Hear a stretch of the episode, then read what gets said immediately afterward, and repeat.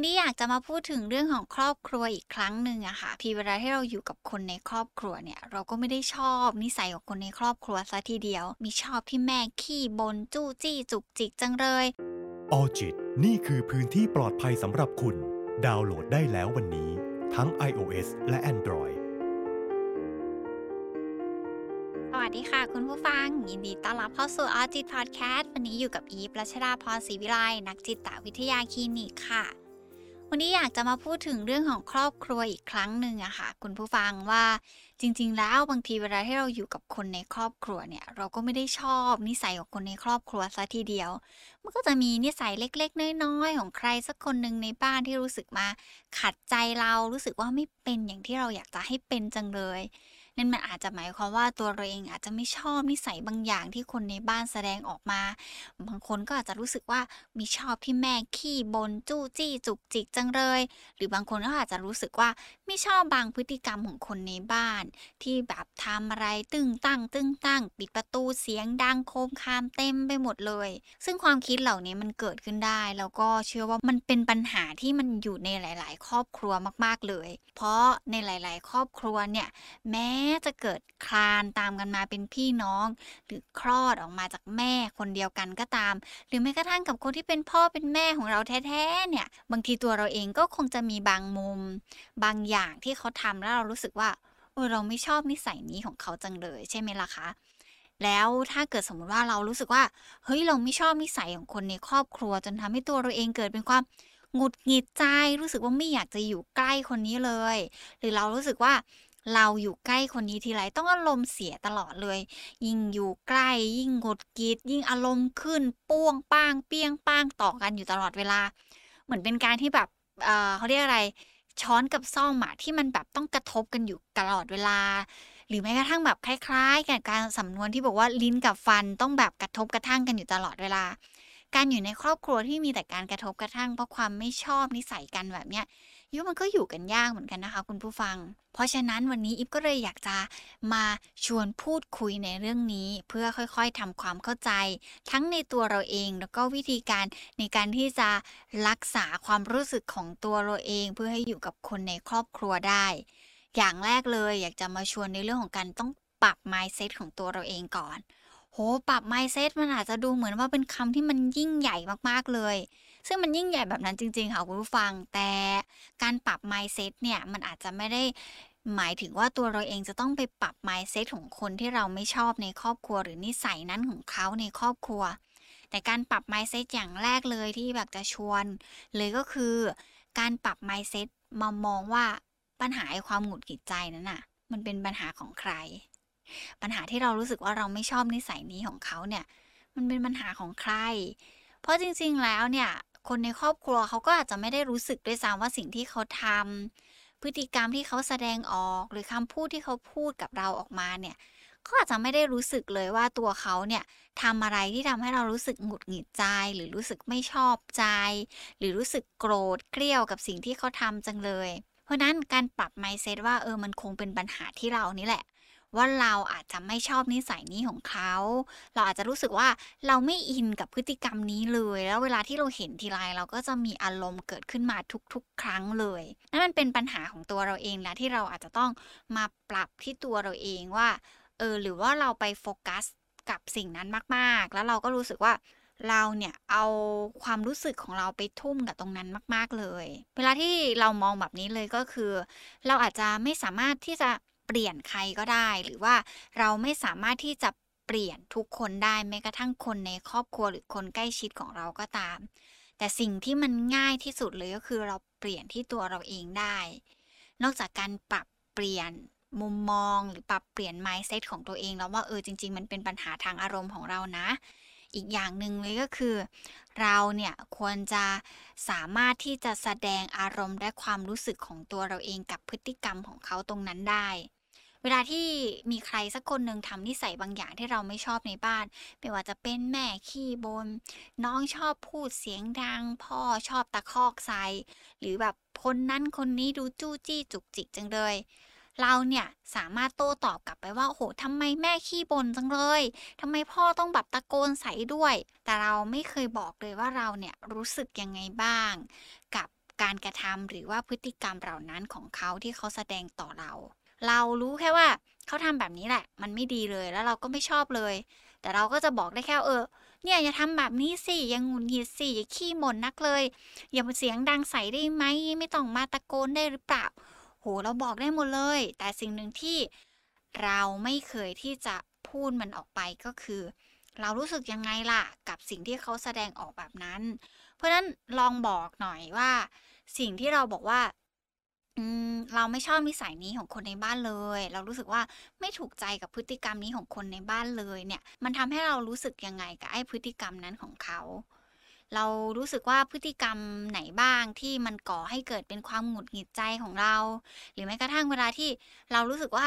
คนเนี้ยปิดประตูเสียงดังแล้วเราแบบโอ้ลำคาญจังเลยรู้สึกแบบหงุดหงิดขึ้นมาทันที เสียสมาธิในการอ่านหนังสือทันทีอย่างเงี้ยลองบอกหน่อยว่า ออรู้สึกยังไงบ้างกับการที่เขาปิดประตูเสียงดัง แล้วทำให้เรามีผลกระทบแบบนี้ อาจจะเป็นในลักษณะของการที่ อืม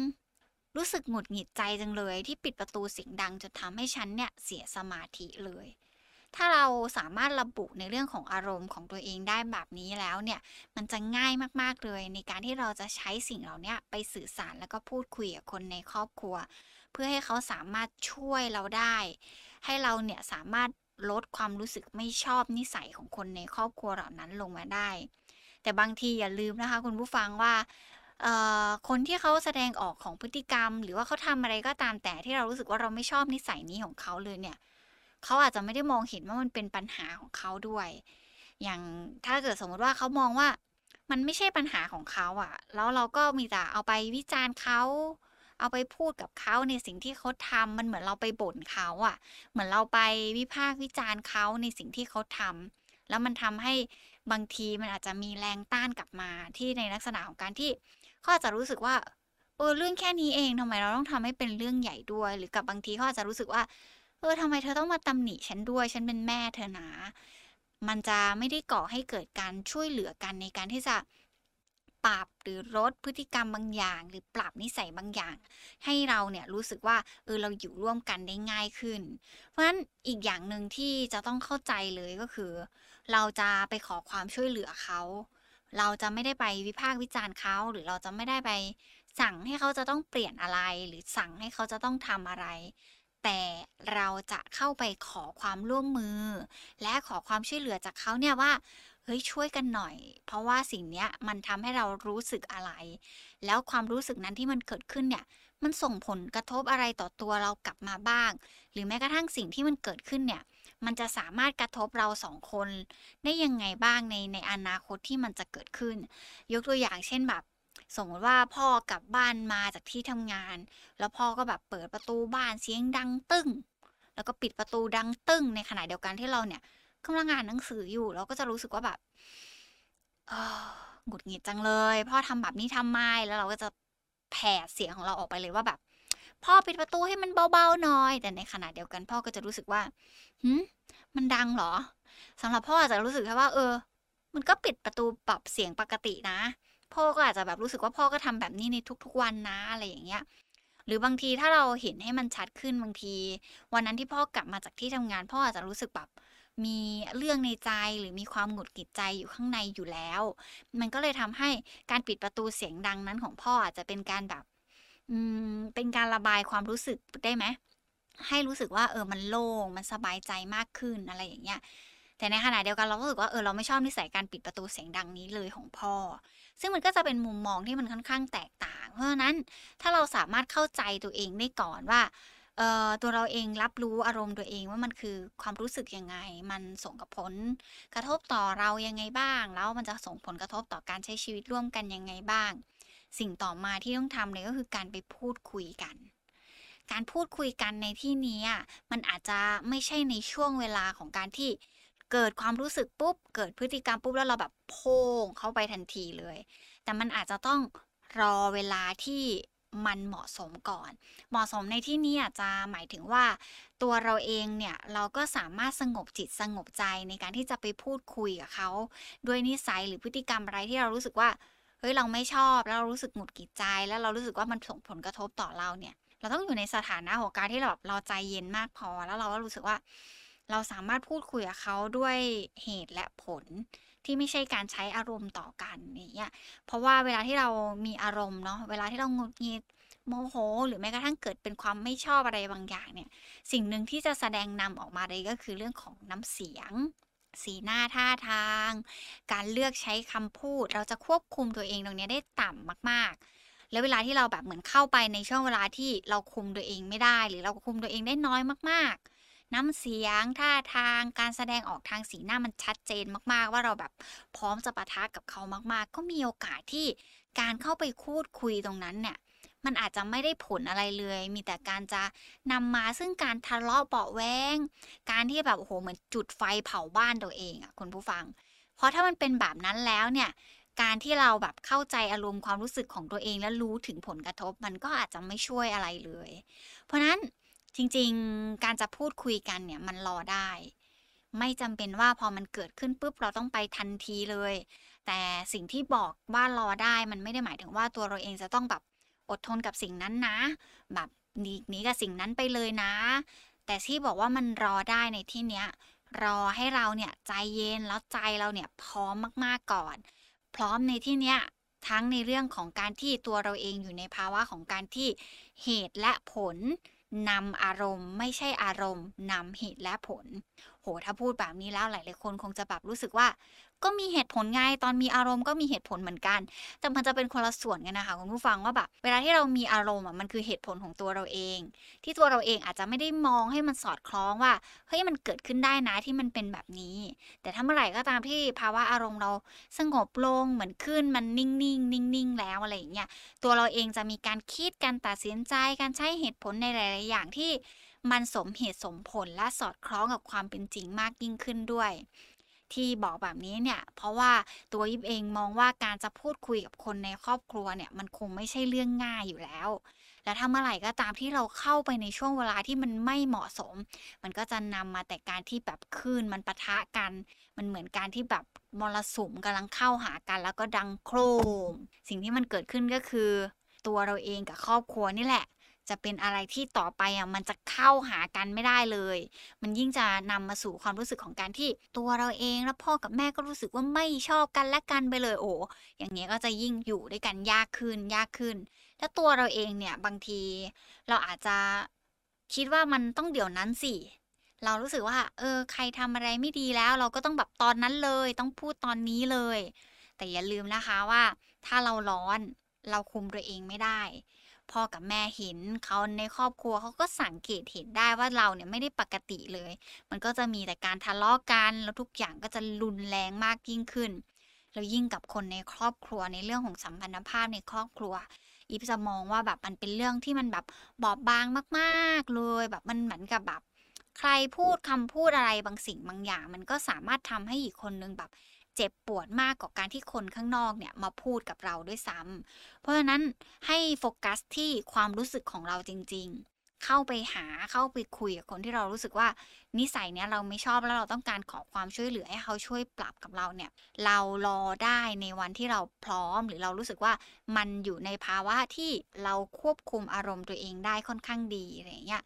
มากไปกว่านั้นเลยก็คือ ตัวเราเองเนี่ยจะพูดถึงในเรื่องของแฟกต์ หรือปัจจัยที่มันเกิดขึ้นจริง ๆ ตรงนั้นว่าเขาทำพฤติกรรมแบบนั้นจริง ๆ นะ แล้วมันนำมาสู่อารมณ์และความรู้สึกแบบนี้ของเราจริง ๆ แล้วมันก็ส่งผลกระทบให้ตัวเราเองเนี่ยเกิดแบบนี้ขึ้นตามมา มันเป็นเหตุและผลที่มันสามารถเข้าใจได้ แล้วมันมองเห็นได้จริง ๆ นะ ไม่ใช่การที่แบบเรารู้สึกว่า ออแบบนี้มันเรียกเสียงดังเกินไปโอ้คำว่าเสียงดังเกินไป เสียงเบาเกินไป หรือแม้กระทั่ง การที่แบบทำอะไรที่มันไม่สามารถจะมองเห็นได้ด้วยพฤติกรรมตรงนั้นจริง ๆ เขาก็อาจจะรู้สึกว่าเราเนี่ยเอาอารมณ์เข้าไปพูดคุยกับเขา อย่างต่อมาเลยก็คือ ถ้าเราพร้อม แล้วเราก็รู้สึกว่า เอ้ย เราอยู่ในภาวะของการใช้เหตุและผลเนี่ยดีมากขึ้นแล้ว แล้วเราพร้อมที่จะเข้าไปคุย อย่าลืมดูด้วยนะคะว่า อีกคนหนึ่งเขาเนี่ย พร้อมกับเราแล้วหรือยังพราะถ้าเมื่อไหร่ก็ตามที่เรารู้สึกว่าเราพร้อม แต่อีกคนนึงเขายังรู้สึกว่าแบบเขากำลังยุ่งยุ่งอยู่แล้วเขาก็กำลังดูหงุดหงิดใจกับอะไรอยู่ หรือแม้กระทั่งเขากำลังทำอะไรที่จะต้องใช้สมาธิหรือการจดจ่ออยู่ตรงนั้นเขาก็อาจจะยังไม่พร้อมคุยกับเรา ถ้าเราเข้าไปในแบบช่วงเวลาแบบนั้น มันก็อาจจะทำให้การสื่อสารของเรารู้สึกว่าพูดไปก็ไม่ได้รับอะไรกลับมา พูดไปก็เหมือนไม่ได้พูดเลย เพราะงั้นนอกจากการดูตัวเราเองแล้วเนี่ยอย่าลืมดูด้วยนะคะ ว่าอีกคนนึงเนี่ยเขาพร้อมหรือยังที่จะให้เราเข้าไปพูดคุย แล้วก็ปรับจูนกันตรงนั้น อย่างต่อมาเลยค่ะ คุณผู้ฟังเวลาที่ตัวเราเองรู้สึกว่าเราไม่ชอบนิสัยคนในครอบครัวเลย หรือเราไม่ชอบพฤติกรรมนี้ของคนในครอบครัวเลยเนี่ยเหมือนบางทีเราก็จะไปโฟกัสแค่ตรงนั้นนะว่าเขาทำให้เราไม่ชอบทำให้เรารู้สึกไม่ดีเลยอย่างเงี้ยเราก็จะเห็นแค่มุมนั้นของเขา บางทีเราอาจจะ กลายเป็นนิสัยของการที่แบบไปจ้องแค่พฤติกรรมนั้นของเขาว่าวันนี้จะทำอีกไหม วันนี้จะมีพฤติกรรมแบบนี้อีกไหมนะหรือเขาจะทำแบบนี้กับเราอีกหรือเปล่า จนตัวเราเองเนี่ยเอาตัวเองไปโฟกัส เฉพาะด้านที่เรารู้สึกว่าเราไม่ชอบแล้วมันเป็นด้านแย่ๆของเขา แต่จริงๆแล้วในครอบครัวเชื่อว่ามันจะมีด้านดีๆ ต่อกันอยู่บ้าง ไม่มากก็น้อยอะเราอาจจะค่อยๆ เปลี่ยนโฟกัสของตัวเราเองไปเห็นอะไรก็ตามที่มันน่าจะเอามาเขาเรียกว่า หักลบกบหนี้กับสิ่งที่เขาทำตรงนั้นได้บ้าง ซึ่งบางทีการที่เราแบบเอาตัวเองไปโฟกัส เฉพาะอะไรที่มันเป็นเรื่องไม่ดีหรือนิสัยบางอย่างที่เรารู้สึกว่าเราไม่ชอบเขาเนี่ย มันก็จะทำให้เราลืมมองเห็นว่าคนนี้มีอะไรดี ๆ ที่ทำกับเราด้วยอะไรอย่างเงี้ยแบบ ให้นึกเสมอค่ะ คุณผู้ฟังว่า พ่อแม่อาจจะไม่ใช่พ่อแม่ที่แบบดีที่สุด เพราะในขณะเดียวกันตัวเราเองเนี่ย เราก็อาจจะไม่ใช่ลูกที่ดีที่สุดแบบร้อยเปอร์เซ็นก็ได้ ทุกคนมีดีมีแย่ที่มันแตกต่างกันไปอยู่แล้วเนาะถ้าเราย่อยย่อยย่อยย่อยด้านที่มันแย่แย่แย่แย่อยู่ตลอดเวลา เราก็จะโฟกัสไม่เห็นเลยว่า อีกคนหนึ่งเขาก็มีด้านดีๆ นะ ซึ่งถ้าเราลองค่อยๆ ถอยออกมาจากตรงนั้น เราอาจจะเห็นว่าไอสิ่งที่ไม่ดีที่เขาทำเนี่ย ไม่ชอบตรงนั้นของเขาเลย มันอาจจะมีอย่างอื่นที่